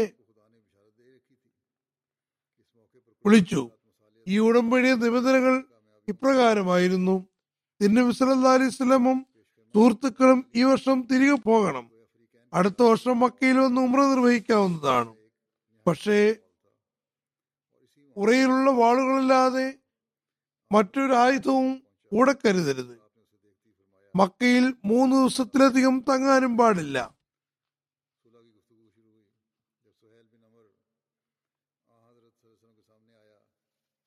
മക്കയിൽ നിന്നും ആരെങ്കിലും മദീനയിൽ വരികയാണെങ്കിൽ, അയാൾ മുസ്ലിം ആണെങ്കിൽ പോലും, തിന്നബി സല്ലല്ലാഹു അലൈഹി വസല്ലം അയാൾക്ക് മദീനയിൽ അഭയം കൊടുക്കരുത്, തിരിച്ചയക്കണം. എന്നാൽ ഏതെങ്കിലും മുസ്ലിം മദീന ഒഴിവാക്കി മക്കയിൽ വരികയാണെങ്കിൽ അയാളെ തിരിച്ചയക്കുന്നതല്ല. മറ്റൊരു നിവേദനത്തിൽ പറയുന്നു, മക്കയിൽ നിന്ന് ആരെങ്കിലും തന്റെ വലി അഥവാ രക്ഷകർത്താവിന്റെ അനുമതിയില്ലാതെ മദീനയിൽ വന്നാൽ അയാളെ തിരിച്ചയക്കേണ്ടതാണ്. മക്ക ഗോത്രക്കാരിൽ ഏത് ഗോത്രത്തിനും മുസ്ലിങ്ങളുമായോ മക്കാരുമായോ സൗഹൃദത്തിൽ വരാവുന്നതാണ്. ഈ ഉടമ്പടി ഇപ്പോൾ 10 വർഷത്തേക്കായിരിക്കും. ഈ കാലയളവിനുള്ളിലും ഖുറൈശികൾക്കും മുസ്ലിങ്ങൾക്കുമിടയിൽ യുദ്ധം ഉണ്ടാകുന്നതല്ല. ഈ ഉടമ്പടിയുടെ 2 കോപ്പികൾ എടുത്തു. സാക്ഷികളായി ഇരുപക്ഷത്തുമുള്ള നിരവധി ഉന്നതരായ ആളുകൾ ഒപ്പുവെച്ചു. മുസ്ലിങ്ങളിൽ നിന്ന് ഹദരത്ത് അബൂബക്കറും ഹദരത്ത് ഉമാറും ഹദരത്ത് ഉസ്മാനും മക്കയിൽ തിരിച്ചെത്തിയിട്ടുണ്ടായിരുന്നു. അതായത് കാഫ്രീങ്ങൾ തടഞ്ഞു വെച്ചെങ്കിലും ആ സമയമായപ്പോഴേക്കും വിട്ടയച്ചിരുന്നു. അദ്ദേഹവും ഈ ഉടമ്പടിയിൽ ഒപ്പുവെച്ചു. Abdur Rahman bin Auf, Saad bin Abi Waqqas, Abu Ubaida എന്നിവരും ഉണ്ടായിരുന്നു. ഉടമ്പടിക്ക് ശേഷം സുഹൈൽ ബിൻ അംർ ഉടമ്പടിയുടെ ഒരു കോപ്പിയുമായി മക്കയിലേക്ക് തിരിച്ചുപോയി. 2ാമത്തെ പകർപ്പ് തിന്നബി സല്ലല്ലാഹു അലൈഹി വസല്ലമിന്റെ പക്കലും വെച്ചു. ഹദരത്ത് മുസ്ലിം മൗദ് റളിയല്ലാഹു അൻഹു ഈ സംഭവത്തെ തന്റെ വാക്കുകളിൽ ഇങ്ങനെ വിവരിക്കുന്നു. അദ്ദേഹം പറയുന്നു, അടുത്തുള്ള ചില ആളുകൾ ഇവർ തവാഫ് ചെയ്യുന്നതിനാണ് വന്നിരിക്കുന്നതെന്നും ഇവരെന്തിനാണ് തടയുന്നതെന്നും പറഞ്ഞെങ്കിലും മക്കക്കാർ തങ്ങളുടെ ശാഠ്യത്തിൽ തന്നെയായിരുന്നു. അതേ തുടർന്ന് പുറത്തുള്ള ഗോത്രങ്ങളിലെ ആളുകൾ മക്കക്കാരോട് പറഞ്ഞു, നിങ്ങളുടെ രീതി നിങ്ങൾ ദ്രോഹിക്കാനാണ് ഉദ്ദേശിക്കുന്നതെന്നും അനുരഞ്ജനമല്ലെന്നും വ്യക്തമാക്കുന്നു. അതുകൊണ്ട് ഞങ്ങൾക്ക് നിങ്ങളോടൊപ്പം നിൽക്കാൻ സാധ്യമല്ല. ഇത് ഹദരത്ത് മുസ്ലിം മൗദ് പറഞ്ഞ പുതിയൊരു കാര്യമാകുന്നു. അതായത് ചുറ്റുവട്ടത്തുമുള്ള ഗോത്രങ്ങളും സമ്മർദ്ദം ചെലുത്തിയിരുന്നു. അതുകൊണ്ട് മക്കക്കാർ ഭയപ്പെടുകയും മുസ്ലിങ്ങളുമായി ഉടമ്പടിയിലെത്താൻ തയ്യാറാണെന്ന് വെളിപ്പെടുത്തുകയും ചെയ്തു. ഈ വിവരം പറഞ്ഞപ്പോൾ ഉടൻ തന്നെ തിരുനബി സല്ലല്ലാഹു അലൈഹി വസല്ലം ഹദരത്ത് ഉസ്മാനെ, ഇദ്ദേഹം പിന്നീട് 3ാം ഖലീഫയായി, മക്കക്കാരുമായി സംസാരിക്കാൻ അയച്ചു. ഉസ്മാൻ മക്കയിലെത്തി. അദ്ദേഹത്തിന് മക്കയിൽ നിരവധി ബന്ധുക്കളുണ്ടായിരുന്നു. ആ ബന്ധുക്കളെല്ലാം അദ്ദേഹത്തിന് ചുറ്റും ഒരുമിച്ചു കൂടി. അവർ അദ്ദേഹത്തോട് പറഞ്ഞു, തങ്ങൾ തവാഫ് ചെയ്തുകൊണ്ട് മുഹമ്മദ് റസൂലുള്ളാഹി സ്വല്ലല്ലാഹു അലൈഹി വസല്ലം അടുത്ത വർഷം തവാഫ് ചെയ്യുന്നതാണ്. അതായത് ഉസ്മാൻ പറഞ്ഞു, എനിക്ക് എന്റെ യജമാനെ കൂടാതെ തവാഫ് ചെയ്യാൻ സാധ്യമല്ല. മക്കക്കാരുമായി അദ്ദേഹത്തിന്റെ സംസാരം നീണ്ടുപോയി. മക്കയിൽ ചില ആളുകൾ പറഞ്ഞു, ഉസ്മാൻ കൊല്ലപ്പെട്ടു എന്ന കിംവദന്തി പരത്തി. ഈ കിംവന്തി പരന്ന് പരന്ന് തിരുനബി സ്വല്ലല്ലാഹു അലൈഹി വസല്ലമിന്റെ അടുക്കലും എത്തി. തുടർന്ന് തിരുനബി സ്വല്ലല്ലാഹു അലൈഹി വസല്ലം സഹാബാക്കളെ ഒരുമിച്ച് കൂട്ടിക്കൊണ്ട് പറഞ്ഞു, സന്ദേശവാഹകന്റെ ജീവൻ എല്ലാ സമുദായത്തിനും സംരക്ഷിക്കപ്പെടേണ്ടതാണ്. ഉസ്മാനെ മക്കാർ വധിച്ചുവെന്ന് നിങ്ങൾ കേട്ടിരിക്കും. ഈ വാർത്ത സത്യമാണെങ്കിൽ നമ്മൾ ശക്തി പ്രയോഗിച്ചും മക്കയിൽ കടന്നിരിക്കും. നമ്മൾ അന്യജനത്തിലൂടെ മക്കയിൽ പ്രവേശിക്കാമെന്ന് ഉദ്ദേശിച്ചിരുന്നു. എന്നാൽ ഇപ്പോൾ സാഹചര്യം മാറിയിരിക്കുന്നു. അതുകൊണ്ട് പ്രസ്തുത ഉദ്ദേശത്തിൽ നിലകൊള്ളാൻ നമ്മൾ നിർബന്ധിതരല്ല. ആയതിനാൽ നമ്മൾ മുമ്പോട്ട് ഗമിച്ച് വിജയിക്കുകയോ അല്ലെങ്കിൽ ഓരോരുത്തരായി മരണപ്പെടുകയോ ചെയ്യുമെന്ന് ഉടമ്പടിക്ക് തയ്യാറായിട്ടുള്ളവർ ഞാനുമായി ബൈഅത്ത് ചെയ്യുവാൻ കൈനീട്ടുവിൻ. ഇത് പറഞ്ഞു തീരുമ്പോഴേക്കും തിരുനബി സല്ലല്ലാഹു അലൈഹി വസല്ലമിന്റെ കൂടെ ഉണ്ടായിരുന്ന 1500 സഹചാരികളും ഒരു നിമിഷം കൊണ്ട് 1500 യോദ്ധാക്കളായി മാറി. അവർ ഉന്മാദരെ പോലെ പരസ്പരം വകഞ്ഞു മാറ്റി തിരുനബി സല്ലല്ലാഹു അലൈഹി വസല്ലമിന്റെ കൈകളിൽ ബൈഅത്ത് ചെയ്യാൻ തിടുക്കപ്പെടുകയായിരുന്നു. ഈ ബൈഅത്ത് ഇസ്ലാമിക ചരിത്രത്തിൽ വളരെ പ്രാധാന്യമുള്ളതാണ്. ഇത് വൃക്ഷത്തിന് ചൂടെയുള്ള പ്രതിജ്ഞ എന്ന പേരിൽ അറിയപ്പെടുന്നു. കാരണം ഈ ബൈഅത്ത് നടക്കുമ്പോൾ തിരുനബി സല്ലല്ലാഹു അലൈഹി വസല്ലം ഒരു വൃക്ഷത്തിന് കീഴിരിക്കുകയായിരുന്നു. ഈ ബൈഅത്തിൽ ഭാഗവാക്കായ ഓരോ വ്യക്തിയും അവരുടെ ജീവിച്ചിരുന്ന കാലമത്രയും അഭിമാനപൂർവ്വം ഈ സംഭവത്തെപ്പറ്റി അനുസ്മരിച്ചിട്ടുണ്ടായിരുന്നു. കാരണം 1500 ആളുകളിൽ ഒരാൾ പോലും ഈ പ്രതിജ്ഞയിൽ നിന്ന് പിന്മാറി നിന്നില്ല. ശത്രുക്കൾ ഇസ്ലാമിനെ പ്രതിനിധി വധിച്ചു എന്നത് ശരിയാണെങ്കിൽ ഇന്ന് 2-1 തീരുമാനമാകുന്നതാണ്. അതായത് ഒന്നുകിൽ വൈകുന്നേരത്തിനു മുമ്പേ മക്കയെ ജയിച്ചടക്കും, അല്ലെങ്കിൽ വൈകുന്നേരത്തിനു മുമ്പ് രണാങ്കണത്തിൽ കൊല്ലപ്പെടുന്നതാണ്. എന്നാൽ മുസ്ലിങ്ങൾ ബൈഅത്തിൽ നിന്ന് പിരിയുമ്പോഴേക്കും ഹദരത്ത് ഉസ്മാൻ തിരിച്ചെത്തി. അദ്ദേഹം പറഞ്ഞു, മക്കക്കാർ ഈ വർഷവും ഉംറ ചെയ്യാൻ അനുവദിക്കുന്നതല്ല, എന്നാൽ അടുത്ത വർഷം അനുമതി നൽകാൻ തയ്യാറാണ്. അങ്ങനെ ഇക്കാര്യം തീരുമാനിക്കാൻ അവർ തങ്ങളുടെ പ്രതിനിധിയെ നിശ്ചയിച്ചിട്ടുണ്ട്. ഹദരത്ത് ഉസ്മാൻ വന്ന കുറച്ചു സമയത്തിനകം മക്കയിലെ മൂപ്പൻ സുഹേൽ ഉടമ്പടിക്ക് വേണ്ടി തിരുനബി സല്ലല്ലാഹു അലൈഹി വസല്ലം സവിധത്തിലെത്തി. ഉടമ്പടി എഴുതപ്പെട്ടു. ഹദരത്ത് ഉസ്മാന്റെ അനുസ്മരണം ഇൻഷാ അല്ലാഹ് ഇനിയും തുടരുന്നതാണ്. ദുആകൾക്ക് വേണ്ടി ഞാൻ ഇപ്പോഴും ശ്രദ്ധ ക്ഷണിക്കുകയാണ്. പാകിസ്ഥാനിലെ അവസ്ഥകൾക്ക് വേണ്ടി പ്രത്യേകം ദുആ ചെയ്യുക. ഇപ്പോൾ 4 ചുമരുകൾക്കുള്ളിലും അവിടെ സുരക്ഷിതത്വമില്ല. തങ്ങളുടെ ഇടങ്ങളിലും സുരക്ഷിതത്വമില്ല. പോലീസ് പറയുന്നിടത്തെല്ലാം പോലീസ് എത്തുന്നു. ചില നല്ല പോലീസുകാരുമുണ്ട്. അവർ പറയുന്നു, ഞങ്ങൾക്ക് നിങ്ങളോട് സഹതാപമുണ്ട്, നിങ്ങളോടൊപ്പവുമാണ്. പക്ഷേ ഞങ്ങൾക്ക് എന്ത് ചെയ്യാൻ കഴിയും? ഞങ്ങൾക്ക് നല്ല സമ്മർദ്ദമുണ്ട്. ഓഫീസർമാർ പറയുന്നത് ഞങ്ങൾക്ക് ചെയ്യേണ്ടി വരികയാണ്. അള്ളാഹു ഇത്തരം ദുഷ്പ്രകൃതമുള്ള ഓഫീസർമാരിൽ നിന്ന് നമ്മെയും രാഷ്ട്രത്തെയും രക്ഷിക്കുമാറാകട്ടെ. ഓരോ അഹമ്മദിക്കും സ്വതന്ത്രമായി സംരക്ഷണത്തോടെ തങ്ങളുടെ നാട്ടിൽ വസിക്കാൻ തൗഫീക്ക് ലഭിക്കുമാറാകട്ടെ. പ്രത്യേകമായി ദുആ ചെയ്തുകൊണ്ടിരിക്കുക. ഈ ദുആകൾ തുടർന്നുകൊണ്ടിരുന്നാൽ ഇൻഷാ അല്ലാഹ് എതിരാളികളുടെ പര്യവസാനം വളരെ ഭയാനകമാകുന്നത് നമുക്ക് കാണാം. അള്ളാഹു നമുക്ക് ദുആ ചെയ്യാൻ തൗഫീക്ക് നൽകുമാറാകട്ടെ. അള്ളാഹു അവ സ്വീകരിക്കുകയും ചെയ്യുമാറാകട്ടെ.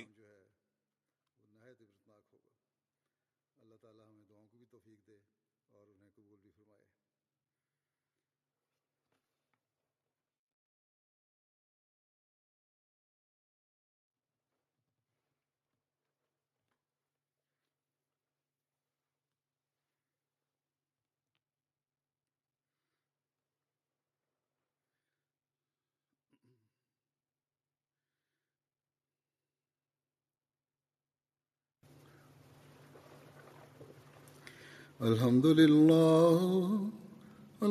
لله نحمده ونستعينه ونستغفره ونؤمن به ونتوكل عليه ونعوذ بالله من شرور أنفسنا ومن سيئات أعمالنا من يهده الله فلا مضل له ومن يضلله فلا هادي له ونشهد أن لا إله إلا الله ونشهد أن محمدا عبده ورسوله عباد الله رحمكم الله إن الله يأمر بالعدل والإحسان وإيتاء ذي القربى